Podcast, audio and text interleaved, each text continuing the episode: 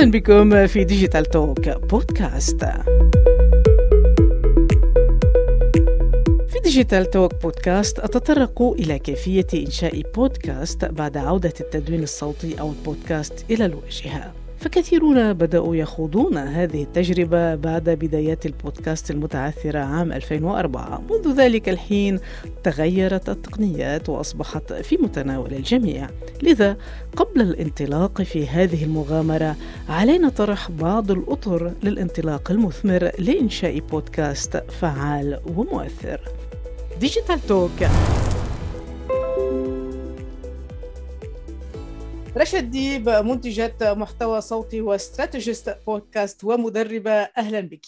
أهلا بحضرتك. رشا أديب يعني أنت متخصصة محتوى صوتي.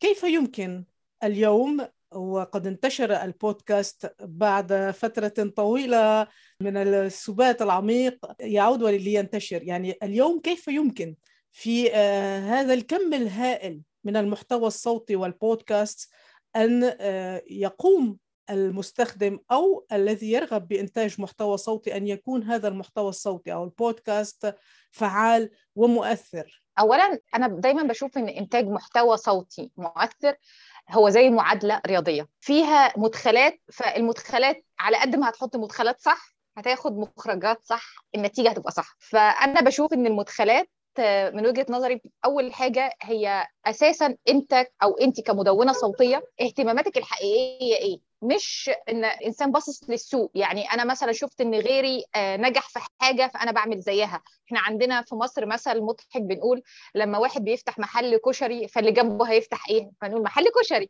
ليه؟ لأن هو اعتقد طالما غيري نجح في ده يبقى أنا كمان هنجح في ده. فأول حاجة اختار حاجة مميزة ليك ما تكررش تجربة غيرك لمجرد إن هي ناجحة معاك. الحاجة الثانية هو فكرة إنك تكون عندك إدراك لنوع الجمهور اللي أنت مستهدفه. يعني صمم جمهورك كأنه فرد أو شخص واحد كبرسونا ما تلجأش للكلمة العامة بتاعت شريحة عمرية. أصل البودكاست ده من سن 20 ل 25 من 25 ل 30 أصبح ده غير مفيد بالمرة. من تجربتي إن كل البودكاست الناجحة كانت وتحديدا أنا شخصيا الحاجات اللي هي ناجحة جدا وعملت معايا أرقام كويسة جدا كنت بفكر في شخص واحد بعينه كأن بيرسونا بيرسونا مرسومة للشخص أنا فاهمة كأنه رايحة فين. وبعد كده لاحقا لما درست في أمريكا اكتشفت إنه بروفيسور اللي كان بيدرس لي بيقول لي فكري في واحد بس بوضعه الاقتصادي بوضعه النفسي بحالته الاجتماعية بعدد ساعات عمله بعدد ساعات اللي بيقضيها في المواصلات العامة. فجأة هتكون الشخص ده واضح في ذهنك جدا عشان تقولي يا ترى الشخص ده فعلا يحب يسمع إيه؟ فالنصيحة الثانية فكر في جمهورك كشخص. الشخص ده أنت عارف عنه معلومات كافية؟ عشان تصمم له ده. الحاجة الثالثه راعي التوقيت يعني فكرة إن الشخص إيه مدى استعداده النفسي إنه يستمع لمحتوى قد إيه؟ يعني هل أنا شايفة وجهة نظري أنا عن نفسي إن أنا حبوبة بالمصري كده وكلامي حلو فأقدر أتكلم ساعة أرغي ساعة؟ ولا هو المفيد اللي هيشد الناس سبع دقائق فأنا أكتفي بالسبع دقائق دول وهم دول اللي هيكون بودكاست ناجح؟ لأن البودكاست بيتقسم لحاجات يعني في micro podcast اللي هو البودكاست الدقيقتين اللي هو إحنا بنقول good vibes صباح الخير مش عارف إيه. في ال mini podcast ده الحاجات اللي هي الصغيرة برضو meditation وكده ثلاث دقائق لخمس دقائق بعد كده بنبدأ في ال average اللي هو من سبعة وطالع. فأنا بشوف إن السبعة ده كويس لو أنت هتصمم محتوى يعني هتتعب عليه. فهتتعب علشان تطلع تديليفر أو يعني توصل للناس سبع دقائق فعلا متعوب فيهم وشغال عليهم كويس جدا كمحتوى. الجزء الرابع بقى هو أنت نفسك وأنت بتقدم المحتوى ده. وطاقتك عاملة إزاي دي؟ يعني أنا في نظري هي فكرة إن إنك بتقدمه بطاقة منخفضة أو بتتكلم بمونوتون أو كأنك بتقرأ ولكن ولا بتحكي للناس. فده برضو مهم جدا إن إحنا نفهم إزاي المحكي للمسموع وليس المقروء من المكتوب. يعني الناس تفرق في ده. فلو إحنا استخدمنا المعادلة دي أنا بشوف إن المخرجات منها هتكون فعلا مؤثرة جدا. آخر حاجة أنا دايما بقولها ويمكن تحديدا للمتدربين عندي فكر في حاجة أنت عندك في لها تجاهها مشاعر. المشاعر دي سواء سيئة جدا أو جيدة جدا. واعرف دايما إن ده هيجيب نتيجة. يعني ده حصل معايا تحديدا في في متدربة. كانت بنت لطيفة جدا وهي شعرها أصفر وبتحط ميك اب تلبس شيك جدا. فكل ما حد يشوفها من المنتجين يقول لها انت هتعملي حاجة فنية. وفي الآخر لاحظت إن هي بتقدمها بشكل سيء جدا. فسألتها قولي لي انت حابة إيه؟ إيه أكتر حاجة مضايقاكي فقالت لي أنا متضايقة جدا من التحرش في أماكن العمل وفي الشارع. قلت لها طب وريني كده هتعملي بودكاست كانت غضبانة بتتكلم من قلب قلبها جدا فأرقامها اللي كانت في الأول نسبة استماع خمسة اللي هم أكيد أختها وأخوها ومامتها والعيلة اللي تحولت ل 150 لأن الناس بدأت تسمعها لأن هي غيرت طاقتها لأن عندها مشاعر تجاه الحاجة اللي هي بتقولها. ففكر إيه مشاعرك تجاه المحتوى اللي أنت بتوصله للناس؟ لو عملت ده أنا في رأيي إنك بنسبة كبيرة هتبدأ تلاقي صدى للبودكاست بتاعك. طب رشا ديب يعني هذه النصائح هي فعلا نصائح ليكون البودكاست فعلا مؤثر ويصل إلى يعني الشخص المتلقي. ولكن هل هنالك أيضا تقنيات؟ يعني كيف يمكن أن تكون التقنيات تساعد في أن يكون البودكاست مؤثر وفعال؟ علشان يكون البودكاست مؤثر وفعال هو محتاج إن الأول يكون على منصة مسموعة داخل المكان اللي انت فيه. ما تلجأش للمنصة الترند. يعني إيه؟ لما أنا اتباهى وأقول أنا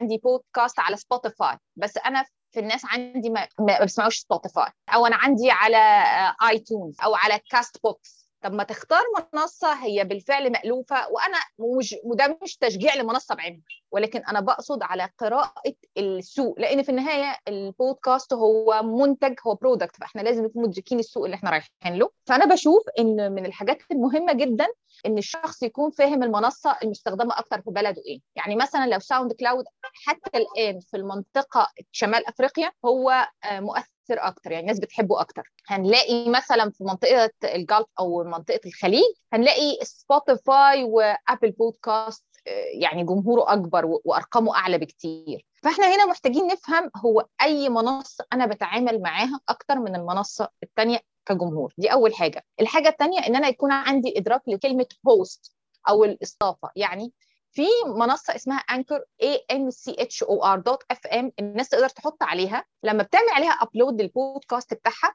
بيتم توزيعها على سبع منصات.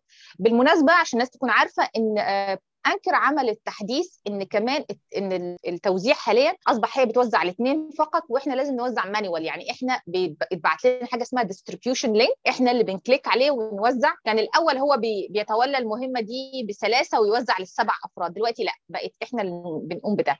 فتابع الأحداث يعني مثلا اشترك في منصة اسمها مثلا بود فالي بود فالي بتبعت newsletter أسبوعي للناس بتوضح لهم أحدث التحديثات كل المعلومات الخاصة بالبودكاست هتفيدهم جدا. أنا في رأيي تابع الصناعة علشان تطور نفسك وعلشان توصل لجمهور أكبر. استخدم ال audiogram في منصة اسمها Headliner هتقدر تاخد snippet صوتية وتحولها لك زي فيديو صغير.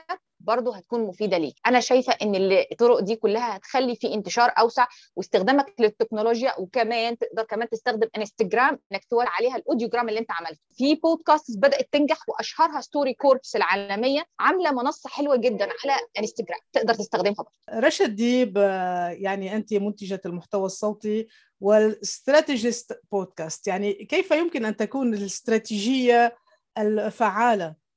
وللتخطيط لبودكاست جيد.